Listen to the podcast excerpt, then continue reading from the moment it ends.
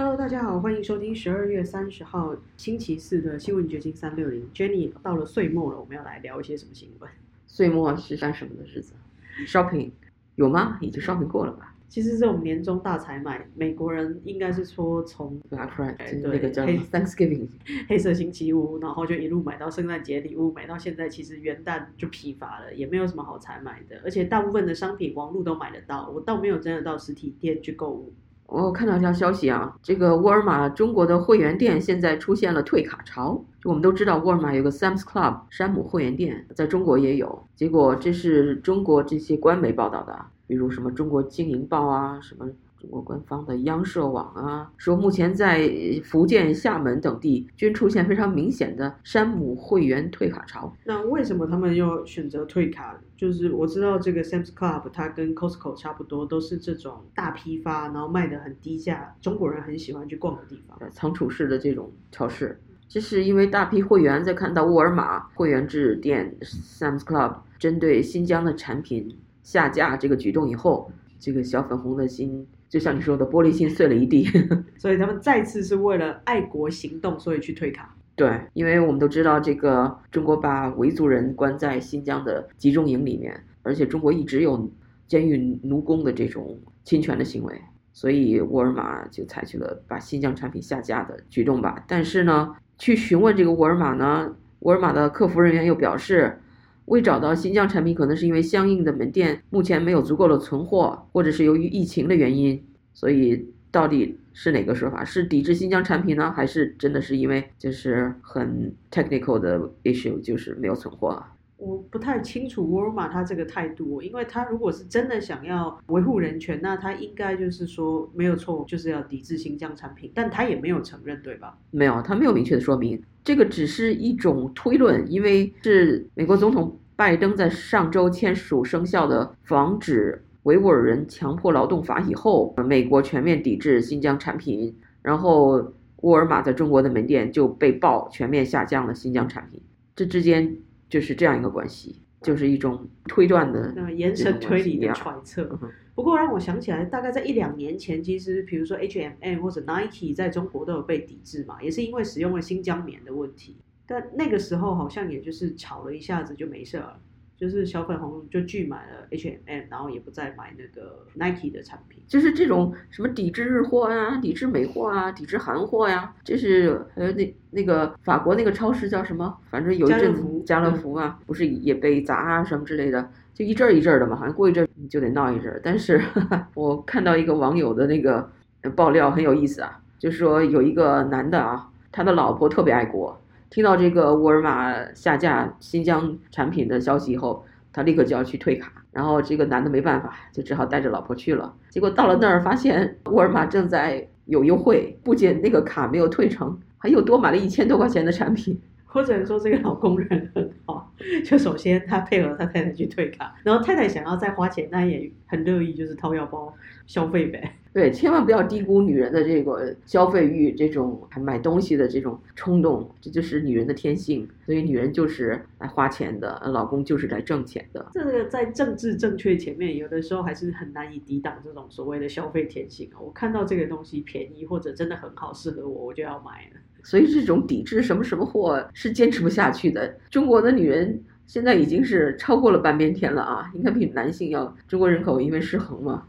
所以这种消费欲终究会战胜爱国心，我认为。不过我看了一下哦，就是我因为要做这个新闻，我查了一下抵制美货运动，然后很惊讶的发现，在一九零五年的时候，清朝末年我们就搞过了一次抵制美货。但那个时候大清朝的人去抵制美国，是因为美国发生了很严重的排华运动，就是不让华工到美国来，所以那个时候在国内引起了一些报纸啊，还有广告。传单就说我们要抵制使用美国的货品。那那个时候有一个街头小报就说：“众位兄弟啊，众位兄弟啊，有一桩要紧的大事，就是非常的那种上海的广告文宣在申报上登。美国人不许华人到美国，并驱逐我华人出美境。这桩事情因为关系我们全国很大，所以我要劝弟兄们，大家不要和美国人做买卖，恐怕弟兄们不认识美货的记号，所以我把美货的记号写出来，使众兄弟看到之后心里明白。倘若众兄弟买某物的牌子有这个记号的话，千万不要再买。就是他写的 United States United States of America，就 USA 这样子。我就想说，我我们从清朝的时候就有这种泛滥的爱国心，闹在推动抵制美货。但是这种情况，我觉得多半都是煽动性比较强，而且它没有太多实质的意义啊。毕竟那个时候的洋货也很少，买得起洋货的人可能也不多。嗯，是啊，这个市场的力量最终还是会战胜政治吧。对，而且深商后来也跟美国做了很多活动，虽然表面上在抵制美货，但是也不断的跟美国商人有很多互动。尽管我们有这么多人权诉求，但是像美国，这是从另一方面分析这个问题了。美国的那些大公司不照样跟中共合作吗？所以说赚钱总永远是第一位的，对资本家来说。商人在政治考量之外，他们可能还要考量到利润啊、成本啊，反正杀头的生意有人做，赔本的生意没人做。消费者也一样啊，爱国了一阵子，最后还是买那种好用的商品嘛。对，但这则新闻我还看到一个点哦，他就说在二零一七年的时候，中国人也大量的抵制韩国商品，然后那个时候就是把韩国的乐天超市完全赶出了中国。就是在很短的时间内，把拥有一百一十二家门市的韩国乐天强迫完全退出中国市场。但是沃尔玛估计不会那么容易被赶出去吧？首先，中国人有一种就是崇美的心，我觉得。中国人跟韩国人的关系和中国人对美国的那种向往还是不太一样的哎，没有错，我也是这么想。我就想说，是不是挑软柿子捏啊？就韩国比较小，体量比较小，欺负就欺负了。历史上中韩之间总是有一种种族歧视一样，就觉得他的商品我不买也无所谓，但可能有一点崇洋媚外，可能有点儿更喜欢买美国的商品。比如说之前也有说要抵制 iPhone，但是每次 iPhone 出新产品卖的最好的永远都是中国市场。对，最近这个香港媒体被连续。被关闭，高层被拘捕，这个事情啊，真是非常令人震惊。这个立场新闻二十九号刚刚遭到警方的查抄，然后今天我看到香港独媒新闻也宣布停运了。然后你昨天。刚好采访了香港的媒体人程翔，对吧？是的，他对这个有什么看法？其实像程翔他这样子资深的媒体人特别有感触哦，因为他毕竟是经过这个香港最自由的年代，新闻报道最蓬勃的时代，所以他在看到这个反送中运动以来，香港又推动国安法的种种打压，其实他是特别的有感触的。他昨天在采访的时候提到几个推测，他是说这个打压不会结束，一开始就是中国只是在纸媒下手，就是。比如说《苹果日报》大鸡儆猴啦，然后所有的其他报纸，就是香港的传统纸媒，完全就是自动晋升，就开始自我审查。他们以前敢写的东西，现在都会自己缩起来，就自己尽量不碰敏感词，自己不去踏红线，所有的事情他们都自己收束了。所以香港基本上已经没有所谓的非官方媒，在传统纸媒这部分，只能说新闻意思。然后还敢踩红线、敢报道的，比如说像这次被查抄的立场新闻，或者是陈翔认为将来。可能变成下一个目标的重新闻，他们都是比较敢去报道民主派声音这方面的内容，也会遇到很大的危险，甚至就是包括那些自媒体，就是在 YouTube 上面谈论时事，只要人在香港的，都很可能被抓。而且其实国安法它是一个不局限于香港这个地域的，就算你逃到澳大利亚，你人在英国伦敦，他都要起诉，他都要全球通缉，是一个很可怕的法令。所以香港的新闻自由会越来越紧缩，基本上就是没有新闻自由。是啊，基本上。已经没有新闻自由了，只不过这个手段来的这么快，然后又这么大刀阔斧，为什么？你这国际影响这么坏，做这种事情真的是利大于弊吗？为什么要采取这样的策略？我也觉得很奇怪。你看立场新闻这次被抓的六个所谓高层，其中有两一个是大家都比较熟悉的女歌手何韵诗，那另外一个是香港的职业大律师，他们两个人本身都跟报纸这个行业毫无关系，但是因为有很高的声望，然后在这个所谓的民主运运动里面就比较让大家熟知的吧。然后其实抓他们，中共就是要让所有香港人知道，你只要不符合我的立场，你只要做我不喜欢的事情，我就可以用国安法抓你。陈翔的说法是说，这个抓捕很大的目的是要用国安法的这个框架去套住你，告诉你说，你只要不听话，我就要抓你。有的时候是把不喜欢的人抓起来，非常不自信的表现。如果你真的足够自信，像中国夸耀的说，我们是一个经济大国，我们武力很强，怎么会会怕香港人去反对、提出不同的意见、用不同的声音？陈翔认为，其实这些都是中国不自信的表现，也是港府他被迫执行中南海政策的一种表现。不知道这背后是不是还有更多的内幕？就是表面上是镇压民主派人士了。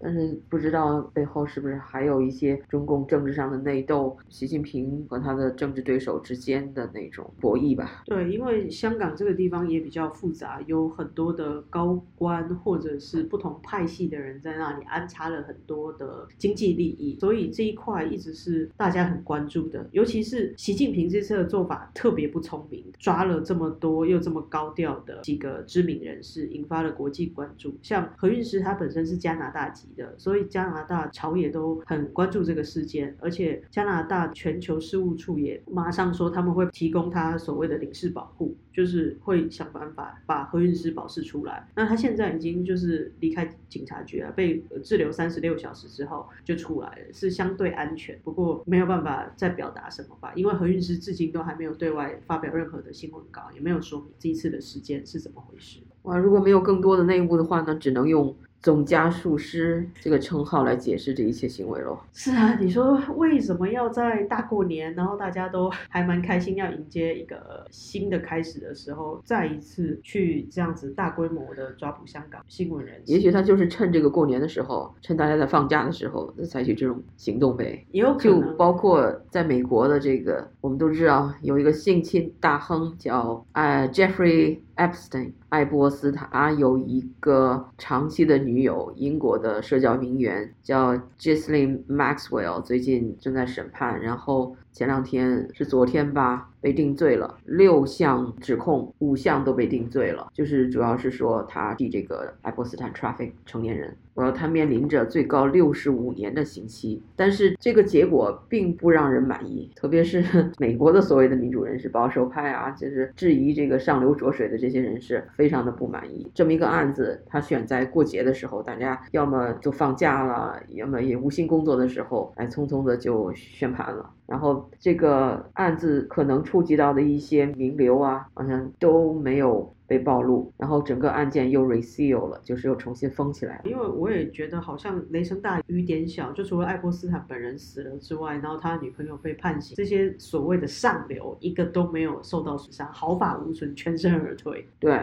另外与此同时呢，Prince Andrews 英国的安德鲁王子，他是 Maxwell 的长期好友了，也是他们都是那一个圈子里的嘛。这个星期他的律师又 file 了一个什么 motion 之类的吧，就是试图在 dis。Miss 那个 Virginia Jufrey 那个女生在纽约对她 file 的一个案件，就是说她性侵未成年人。Jufrey 在十多年前还是个未成年少女的时候，她声称安德鲁王子性侵了她。安德鲁王子这次 file 这种 dismiss 的理由是很可笑啊，说这个 Jufrey 现在生活在澳大利亚，和这个案件所 file 的地点纽约美国没有关系，和安德鲁王子生活的英国也没有关系，所以就要 dismiss 这个案子。总是有各种法律。方式可以让这些人逃脱，但是这个 Maxwell 的宣判对他来说，还是至少我看到有报道说，对这个安安德鲁王子的 legal team 还是一个很大的震动。因为美国的法律来说，一个刑事案件它的 burden of proof 要比一个民事案件要强得多。然后这个 Maxwell 的这个案子是个刑事案件，都已经定罪了。那么 Jufrey 对安德鲁王子 file 的是一个民事案件，那就更容易被定罪了。所以他们是蛮紧张的了。比如那个 O.J. Simpson。他当初是在刑事案中是被免罪了嘛？还是我们著名的华人侦探李昌钰帮他给免罪了。但是后来他在被害人家庭 file 的民事案件里就彻底的输了嘛，所以他们就最怕这个安德鲁王子会有那个 O.J. Simpson 的下场。不过很难说了，他毕竟是一个 Duke，是王室成员，人家是对呀，公爵。OK，今天就聊到这儿，好，拜拜，祝大家新年愉快，拜拜。